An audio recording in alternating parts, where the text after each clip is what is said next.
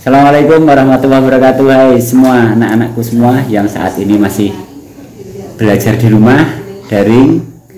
Ya kali ini untuk sesi yang kedua saya menghadirkan bintang tamu angkatan tahun berapa mbak? 2014 2014 Jadi adik kelasnya Mas Haji yang kemarin yang kami hadirkan di sesi yang pertama.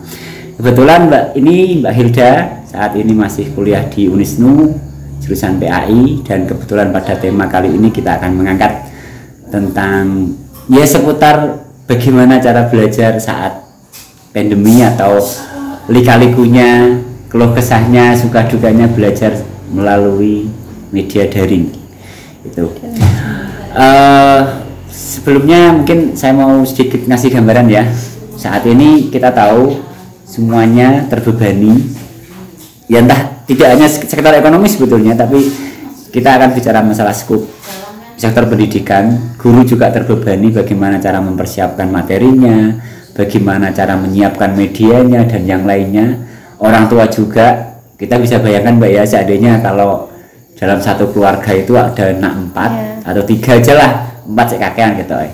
yang satu PAUD atau TK yang satu MI yang satu SM MTS atau SMP saat per hari dapat dua tugas. Orang tuanya menjadi guru dadakan artinya orang tua harus siap menjadi guru iya, PAUD harus siap jadi guru MI harus siap jadi guru MTS dan dan itu sangat ya berat sekali. Artinya sebetulnya kondisi ini pemerintah memang sudah apa namanya memberikan sebuah solusi dengan melakukan kebijakan-kebijakan dan regulasi tentang proses pembelajaran melalui daring tetapi sekali lagi seperti kita tahu apa pun teknologi bagi saya ya saya juga selaku pelaku pendidikan peran guru kayaknya sampai saat ini belum yeah. bisa tergantikan. Dan saat ini Mbak Hida masih kuliah kan? Yeah. tahu dong keluh kesahnya bagaimana belajar daring? Mungkin kasih sedikit gambaran. Uh, sisi baik atau sisi enaknya dan sisi tidak enaknya belajar daring Ya kalau dilihat dari sisi enaknya sih lebih santai ya Pak. Enggak. walaupun misalnya belum mandi itu tetap bisa ikut pembelajaran. Ya walaupun misalnya kalau kampus tetap bisa sih Pak. Uh, maksudnya gini, kalau di rumah itu emang uh, lebih santai, terus lebih bisa sama leleh-leleh misalnya kayak gitu. Cuma ya kalau dilihat dari sisi uh, serapan tangkapan ilmu tangkapan ada. ilmunya pasti memang lebih maksimal yang ketemu langsung ketemu pak. Ketemu langsung. Tapi sekarang gini kita tahu teknologi teknologi ini ya gadget semua tahu dong HP saat ini seperti apa. Semua bisa dalam atau mungkin informasi itu bisa kita peroleh dalam satu genggaman ini. Tapi nyatanya saya sendiri mengakui atau mungkin menemui banyak kasus di masyarakat bahwa buktinya sudah dikasih gadget materi disampaikan dikasih sumber informasi anak tetap butuh pendampingan. Ya, ya kan? Ya. Uh, mungkin pendapat Mbak Hilda sendiri sebagai seorang yang kebetulan ambil sisar PAI mungkin sebetulnya faktor terbesar apa? Padahal ini sebagai sumber informasi yang apa pun kita cari di sini kan bisa sebetulnya. Ya. tapi kok masih peran orang tua itu masih masih dominan dalam memberikan sebuah pengarahan? Kira-kira apa faktornya kalau menurut saya itu dari sisi itu Pak, belum terbiasanya memaksimalkan penggunaan HP itu hmm. untuk sumber belajar. Belum terbiasa untuk belum memaksimalkan. Yeah. Artinya mungkin gini, berarti menggunakan ini juga butuh butuh keilmu tersendiri dong. Bisa yeah. diartikan begitu? Iya, yeah. harusnya begitu Pak, butuh kalau untuk tingkatan yang MTS atau apa itu menurut saya memang perlu untuk pendampingan sebelumnya. Pendampingan dan butuh sebuah keterampilan yeah. untuk mencari informasi dengan ini. Ya oh ya terus terang saya juga mau sedikit cerita tentang kondisi kondisi real bapak ibu guru. Dari sini saya rasakan di teman-teman semua bahwa kami juga sebetulnya terbebani dengan dengan kondisi daring saat ini. Kami harus terbiasa yang dari manual ke daring. Di sana ada penyesuaian penggunaan software penggunaan macam-macam. Karena nggak semua guru paham dengan Google Classroom Iya. nggak paham dengan Edmodo nggak paham dengan apa semua tetek bengeknya Iya, iya. itu media-media. Padahal teknologi itu diciptakan jari ini sih untuk memudahkan nah ternyata ribet gitu loh ribet dan ternyata tidak semua orang itu Iya. dan butuh skill tersendiri untuk ini menguasai itu Nah, kembali ke ke ini kita fokusnya ke anak aja lah. Bagaimana sih tip atau mungkin jenengan sendiri yang bisa merasakan itu? Bagaimana cara memaksimalkan ini biar biar informasi yang disampaikan oleh Bapak Ibu guru dosen agar kita bisa eh, apa namanya bisa menyerap ilmu apa yang disampaikan melalui ini. Kira-kira apa? Ya, ya seperti yang Bapak jelaskan tadi ya Pak, maksudnya di satu genggaman itu aslinya kalau bisa maksimal kan bisa tahu Iya, segalanya tahu ya Pak. Nah kalau menurut saya memang yang pertama ya itu apa ya di HP itu itu apa ya memfokuskan HP itu nggak cuma untuk hiburan saja, tetapi untuk kondisi saat ini memang benar-benar menumbuhkan kesadaran bahwa iki loh HP nggak cuma tak gidulanan tok tapi ini adalah pengganti guruku selama di rumah. Iya sih, kita kita sadar. Sebetulnya kalau kita bicara masalah esensi atau fungsi ini sebetulnya kan bukan untuk media pembelajaran, tapi dia sebagai alat komunikasi kan. Cuma ketika teknologi itu lahirlah Android, semua terbenam dalam satu ini. Padahal dulu teknologi ini kan hanya untuk Ya, eh, komunikasi SMS, ya, cuma itu tak nggak bisa macam-macam. Tapi sekarang semua dari itu mungkin mindset itukah yang menjadikan orang itu masih berpikir bahwa ini bukan apa sih dulu masih sebagai alat komunikasi bukan sebagai sumber belajar. Apakah itu seperti itu? Ya kalau kalau orang tua mungkin pikirannya ada yang seperti itu Pak. Mungkin masih yang menganggapnya itu bukan sebagai sumber belajar, tapi aslinya memang menurut saya itu belum itu loh Pak, belum adanya kebiasa terbiasa ya. Belum membiasakan diri untuk menggunakan itu sebagai sumber belajar kayak gitu. Terus aslinya ya sebagai pendidik memang itu ya pak memang harus gimana Iya, caranya emang benar. siswa itu benar-benar mau menggunakan itu nggak cuma untuk hiburan saja tapi sebagai pembelajaran Enggak sekarang begini kita ke fokus apa jenis ke mungkin lebih ke arah Oke. saya sendiri mungkin mau mau sedikit sharing ya tentang keluh kesah sebagai seorang guru mungkin atau sebagai seorang pengajar kami juga sebetulnya meng- mengalami sebuah kebingungan ketika ingin menyampaikan sebuah materi atau informasi ke anak. Kita tahu media belajar di di sini kan bisa berupa suara, bisa teks, bisa video, animasi. Itu kalau mungkin Mbak Gila sendiri yang paling efektif apakah menggabungkan semuanya? Atau cuma cukup udah pakai tag aja? Itu lebih dalam dari sisi efektivitas penyampaian informasinya. Kalau Mbak Gila yang saran yang yang dirasakan apa? Kalau efektivitas ya pak. Aslinya ya lebih suka yang video Ah, dalam artinya nanti gurunya menjelaskan terus nanti bi- siswanya bisa paham gitu ya apalagi kalau nanti bintang filmnya siapa gitu kan Iya.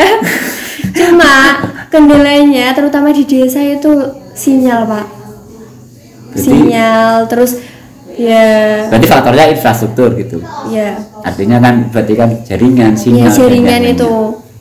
Jadinya Hmm. kalau di saya sendiri itu malahan itu Pak jarang menggunakan yang bentuk misalnya Zoom atau apa itu jarang soalnya ya terkendala itu. kalau kampus sendiri menggunakan apa Kalau di fakultas-fakultas itu ada yang menggunakan fakultas lain ya Pak, ada yang menggunakan Zoom, terus ada yang menggunakan Google Meet. Google itu, Meet, iya, ya. Google Meet itu. Terus kalau yang saya itu lebih seringnya menggunakan di grup WhatsApp, Mm-mm.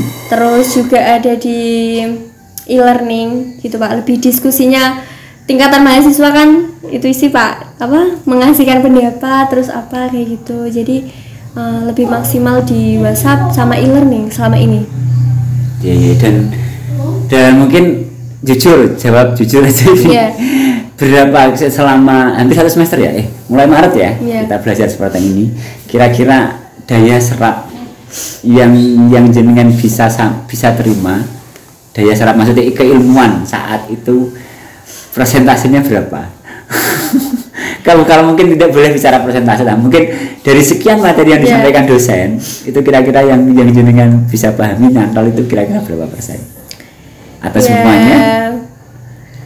Kalau pas lagi niat Semuanya. niat ya mungkin bisa 80 85 gitu pak 5 persen apa yang dipelajari. Tapi kalau misalnya lagi bener-bener gak ada sinyal terus ya di rumah kan kayak gitu sih pak bosan terus apa gitu ya mungkin ya 70 sekarang apa. eh, gini salah satu kelemahan gadget Iya. atau kita belajar menggunakan ini karena ini multifungsi sekali lagi ini adalah device atau alat yang diciptakan tidak hanya sebagai alat komunikasi tapi juga sebagai sumber komunikasi satu hal yang yang sering kita temui itu ketika kita belajar ada notifikasi dari WA dari Telegram konsentrasi kita Iya, akan terpecah iya. apakah itu juga Iya. menjadi sebuah kendala itu sebuah kendala pak nah kalau saya sendiri itu biasanya gini kalau misalnya menggunakan WhatsApp untuk diskusinya pastinya WhatsApp nggak bisa dinonaktifkan ya pak Hmm. tapi kalau misalnya diskusinya menggunakan e-learning bisa yang WhatsAppnya itu dinonaktifkan oh gitu ya? Kan jadinya nggak ada notif WhatsApp masuk gitu sih pak. Atau Instagramnya juga di dinonaktifkan kalau kalau saya sendiri semacam itu. Tapi kalau misalnya diskusinya di WhatsApp kan WhatsAppnya nggak bisa dinonaktifkan pak. Dari ini semua grup masuk semua. Iya, iya. itu yang ya saya sendiri merasakan itu. Artinya kita susah lah fokus Iya. gitu loh selama ini. Dan mungkin ini salah satu tips buat adik-adik yang belajar pakai di rumah. Artinya usahakan untuk tetap fokus yang eh, sumber informasi selain sumber informasi artinya kalau nanti kita menggunakan eh, apa namanya e-learning atau mungkin menggunakan media yang lain yang tidak perlu dinonaktifkan. Itu mungkin salah satu tip. Begitu Iya. ya? Salah satu Iya, tipnya jadi- agar tetap bisa fokus Iya, eh, terhadap materi yang akan disampaikan Iya, oleh bapak ibu guru. jadi memang butuh itu ya Pak. Kan kita sebagai guru ya mungkin tidak bisa mengawasi langsung, tidak tahu apakah siswa itu benar-benar ikut belajar atau enggak ya Pak. Jadi Hmm. memang pentingnya kesadaran diri sendiri itu memang penting gitu Pak. sekarang aku ini agak akademis sedikit ini nggak apa-apa ya dari sisi eh, apa melihat kondisi pandemi saat ini Ya.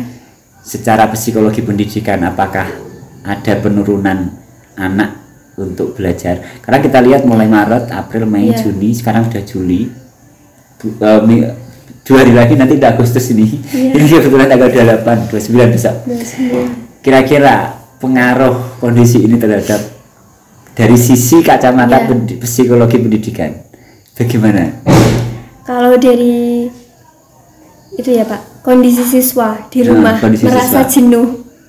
Di saat kondisi itu jenuh terus nggak fokus itu kan pastinya daya serap yang daya serap untuk menyerap pelajaran itu kan pasti berkurang ya Pak. Jadinya kalau dilihat dari psikologi pendidikan Hmm. itu memang ber, itu belajar di rumah itu sangat gimana ya Pak? Enggak Iya. apa-apa. Saya pikir kita jujur aja, kita coba sharing ke artinya saya pikir ini ini realitas gitu loh yang kita hadapi.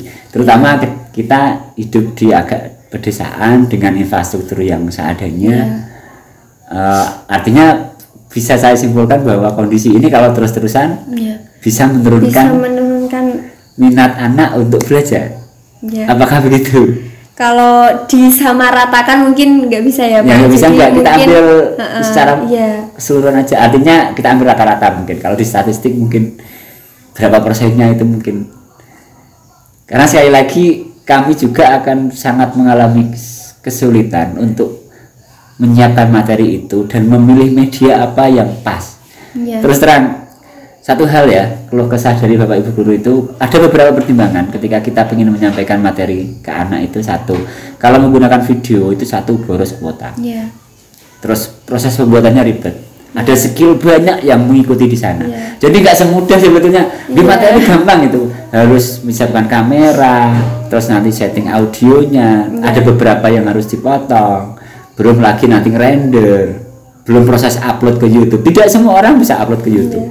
Yang siswanya juga nontonnya Nontonnya juga boros kuota. Artinya itu Iya. ternyata untuk satu materi butuh 3 sampai 4 hari. Beda dengan manual. Kalau Iya. kalau manual terus terang kami sudah ada textbook. Tinggal RPP, selesai kita ambil ini, penugasan gampang. Iya. Dan sumber penunjangnya kan nanti tinggal sumber dari internet kan gampang, bisa PPT, bisa PowerPoint dan yang lainnya. Tapi kalau harus model kayak gini, itu yang utama kalau video. Kalau teks, kadang satu kelemahan ketika menggunakan WA, yaitu tadi karena WA itu Iya. grupnya banyak, anak sangat susah untuk Pak. fokus pada satu materi. Ketiga, kalau kita menggunakan e-learning, tidak semua orang bisa Iya. menggunakan e-learning. Sebaik apa pun user interface-nya, artinya menunya itu kan. E-learning kalau calon saya kalau e-learningnya Unisnu kan ya saya pikir sudah lumayan. Iya. Dan itu hampir standar ya, rata-rata kan pakainya pakai model. Kita tahu itu basisnya kelihatannya sih itu. Jadi dari itu tidak semua anak bisa gitu loh. Kami udah dicoba sebetulnya. Gitu. Jadi mungkin tips eh, buat adik-adik agar tetap semangat belajar dan bagaimana agar apa namanya eh, tidak apa yang namanya ya mengalami penurunan. Kalau bahasa ini semangat lah pokoknya bahasanya semangat gitu aja lah. Semangat untuk Iya. terus belajar maju itu kira-kira apa Mbak? Eh, kalau tips dari aku ya itu Hmm. gini pak. Buat senyaman mungkin. Buat senyaman kan mungkin. sudah nyaman. Kita kan bebas. Oke sebagai penutup mungkin karena kondisi ini sampai saat ini kita tahu bahwa untuk Jepara sendiri pemerintah masih mengeluarkan surat edaran sampai 30 September. Artinya kan kita harus bersiap untuk dua bulan ke depan menghadapi kayak gini kondisi ini. Eh, saya ingin tips dari Mbak Hilda yang dibagikan ke adik-adik karena Mbak Hilda juga merasakan itu. Nek guru memang resiko stresnya beda lagi, stressingnya, pemikirannya dan bebannya itu beda. Mungkin eh, sama-sama sebagai pelajar apa yang harus dilakukan agar tetap semangat untuk menghadapi kondisi kayak gini. Eh, yang pertama sih itu ya pak kalau misalnya biar semangat dalam pembelajaran daringnya ya pak Hmm. kalau saya itu buat senyaman mungkin Kan udah nyaman, mau bebas, nggak perlu ngapa-ngapain dari Iya kamar Pak. bisa. Terus, ya jadinya ya itu tadi buat senyaman mungkin pilih sudut kamar yang nyaman. Biar apa? Biar semangat belajar. Terus jangan jangan misalnya pembelajarannya itu satu jam. Jangan madep aja satu sejam itu madep gadget atau madep pelajaran aja. Tapi eh, luangin beberapa berapa menit sekali. Misalnya 20 menit fokus misalnya 20 menit fokus lihat materi. Nah yang 5 menit itu buat refresh otak. Entah itu jalan-jalan ke depan memang itu misalnya secara teori psikologi gitu ya, saya, saya, saya apa? ya kak. Saya pernah baca itu pak teori apa ya namanya? Saya lupa. Ininya kerja 25 menit kerja 5 menit istirahat. 25 menit fokus Kayak otak kita 5 aktivitas menit, 20 menit. iya harus di cooling Iya, down. ada ada apa Nah. teori semacam itu sih pak. Oh gitu ya ya. Ya kalau Biar menurut saya, kecapean mungkin. Heeh, ya jadinya Tapi sosok darung masalah ya. Jadi ketika 25 menit selesai ya sudah nanti darung balikin nanti kan dua jam kemudian. ya itu masalahnya pak. Emang butuh yang pertama sih itu tadi ya buat adik-adik itu ya intinya semangat lah tetap semangat berprestasi walaupun pandemi. Ini tuh saatnya bersaing dengan apa ya pak? Kalau di kelas kan misalnya bersaing dengan keaktifan. Hmm. misalnya keaktifan gimana menjawab pertanyaan Iya. gitu ya. Kalau di rumah kan bisa ya pak? Bisa semua ya? Kalau misalnya dikasih pertanyaan bisa langsung Iya sampai Iya, googling, browsing terus browsing. ya. Jadinya maksimalin deh itu. Itu ini tuh saatnya belajar Belajar untuk mencari informasi, artinya belajar mandiri dan belajar apa maksudnya apa ya? Kalau bahasanya Pak Nadiem itu apa ya? Merdeka dalam Iya, belajar. merdeka belajar Tapi kan jauh kebablasan kan Iya. ya bahaya juga kan. terus juga itu sih pak menurut aku eh, apa ya lakuin hobi setelah pelajaran misalnya ya nggak melulu setiap hari harus melakukan hobi itu ya pak. Misalnya berapa hari sekali itu ngelakuin hobinya. Mancing mungkin. ya mungkin bisa. Terus misalnya yang hobi ngapain ya?